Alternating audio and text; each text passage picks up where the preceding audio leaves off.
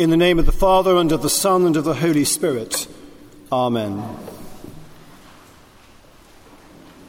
Some words from that letter to the Ephesians. Through the church, the wisdom of God in its rich variety might now be made known. Through the church, the wisdom of God in its rich variety might now be made known. Up and down the country, the boxes will have been refilled. In fact, in our own house, the Christmas decorations will be coming off the tree, get dusted down a bit, wrapped in tissue paper, and put back in their boxes. Lights will be descending from trees, rolled into little kind of hoops, and then put back in their boxes. Cards taken down and shredded, and the Christmas uh, festivities will seem to have come to an end. Trees will be shredded, and if your house is anything like our house, we'll attempt to clean up a bit after all that has come down. For many, the feast of the Epiphany and the passing of the end of the 12 days of Christmas wraps up the end of the season and we put it all back in a box until next year. But a good understanding of the Feast of the Epiphany sets us up in a different context and builds for us a new momentum as the church. Through the church, the wisdom of God in its rich variety might now be made known. The story of the Magi, travelling many uh, miles to get to the infant Jesus and for Mary and Joseph, is a story of adventure. It's a story about which very little is actually known for certain, but much is speculated. But it is a story that displays for us courage, integrity, generosity, and humility. In our gospel reading today, we hear the story of how the Magi travel great distances over many months and probably years to make their way through to where Jesus was, following a star, but with no other degree or assurance of certainty that when they arrived nearby, they entered right into the complexity of a very difficult political situation. They navigated their way carefully and sensitively through that. And then they went to visit the infant Jesus, bringing gifts of hope, assurance, and confidence. The story of the visit of the Magi to the infant Jesus is not the story of the end of Christmas. It is the story of the vocation of the church to act likewise, to act with courage, with integrity, with generosity, and with humility. As people are packing away their Christmas presents uh, all around the country today and storing away that celebration of the Incarnation, the church is invited to be courageous in the way that it makes known afresh the good news of the birth of the infant Jesus. Good news that isn't just restricted to December and the first few days of January, but good news of a God who loves us so much that the incarnation became possible. Good news of a God who entered into our humanity and understands what it is to be human. Good news of a God who, through that and through the death and resurrection of Jesus, gives each of us hope for all eternity. The Christmas story is that story of good news that transforms the world, not just when the Christmas tree's up and when the lights are up, through every day, through every hour, through every context, and through every experience. And the church is invited to tell that message of good news that hope of the gospel with courage. Not to shy away into a little corner, not to close up our shop, as it were, and become a secret society or a safe space just for ourselves, but to look for ways in which we can make known the good news of Jesus Christ in the communities that we live in, work in, and move among day by day, week by week. We're asked, like those magi, to be courageous, to be prepared to run risks for the sake of the gospel, to be prepared to learn as we do so, and also to build community that sustains just such courage and risk taking. Through the church, the wisdom of God in its rich variety might now be made known.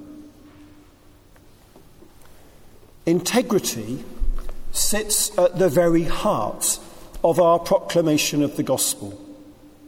If we proclaim one gospel and then in our lives live out something which looks very diff- different, that's quite a difficult story to tell. If we're trying to build up community that isn't rooted in honesty and integrity, that's a very steep hill to climb. If we're engaging with others outside the church without the presence of integrity, then again that becomes a very challenging route to move forward. In our understanding of what happened with the Magi and in their engagement with following the star, their own sense of calling, and their encounter with the political systems of the day, we find very shrewd operators who move with integrity and hope for the greater good of the gospel. We, as the church today, I think, are invited likewise to act with such integrity, to show in our life together how we reflect the love and life of Christ in the daily living of our own community, to show through our relationships how, with integrity, we can build one another up in Christ, and to demonstrate also in our relationships with those outside, if you like, the Herods of this day, how with integrity we can offer challenge, hope, and transformation. That inv- invitation is for us today as it was for the Magi all those years ago. Through the church, the wisdom of God in its rich variety might now be made known. We've just witnessed at the um, crib at the back of the cathedral the placing of those three gifts gold, uh, frankincense, and myrrh. Gifts that travelled a long journey, but gifts which symbolize a generosity and an openness to the incarnate Christ who calls and transforms.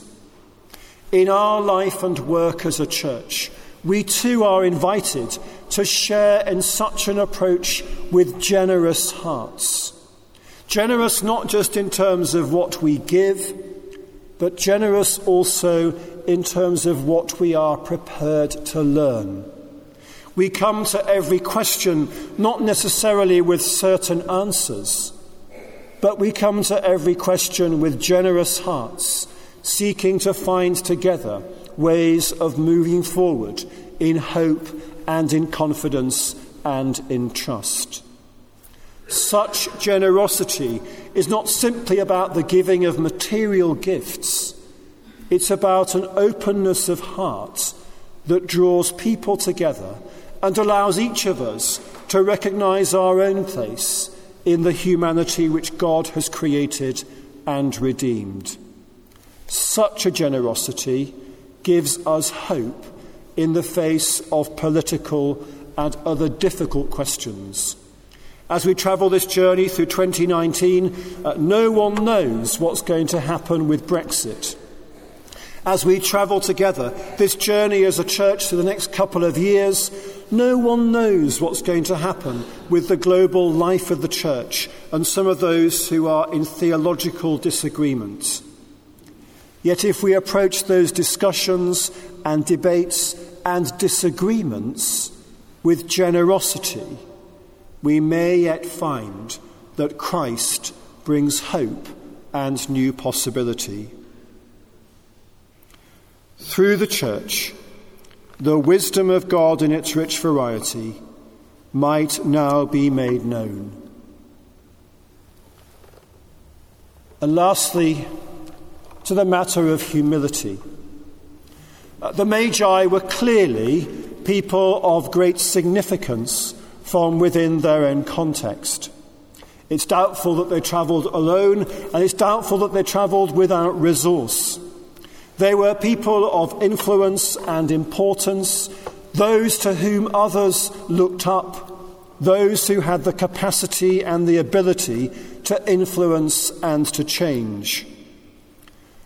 And yet they knelt in the presence of the Christ child and offered their gifts of gold, frankincense, and myrrh. The Anglican Church, and indeed many churches, are full of opportunities for us to develop senses of hierarchy uh, and other models of ministry that perhaps are very challenging.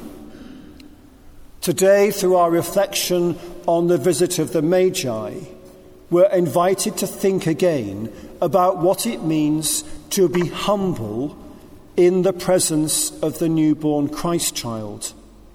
What it means to be humble as we seek to be faithful in our response to make that gospel message of the incarnate Christ known.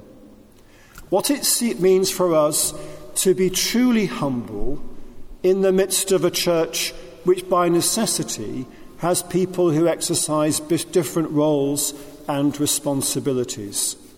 For all of us, whatever our place in the life of the church, that invitation to humility unlocks the possibility of so much when it comes to the building up of our community and the communication of the gospel. So, on this, this great feast of the Epiphany of our Lord, let us celebrate and remember the visit of the Magi to the infant Jesus. Let's remember how the Magi demonstrated for us great courage, how they acted with significant integrity, how they were deeply generous, and how they demonstrated authentic humility.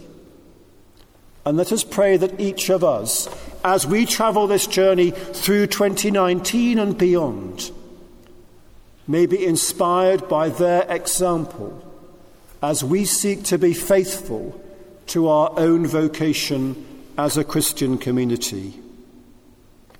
Through the church, the wisdom of God in its rich variety might now be made known. In the name of the Father, and of the Son, and of the Holy Spirit. Amen.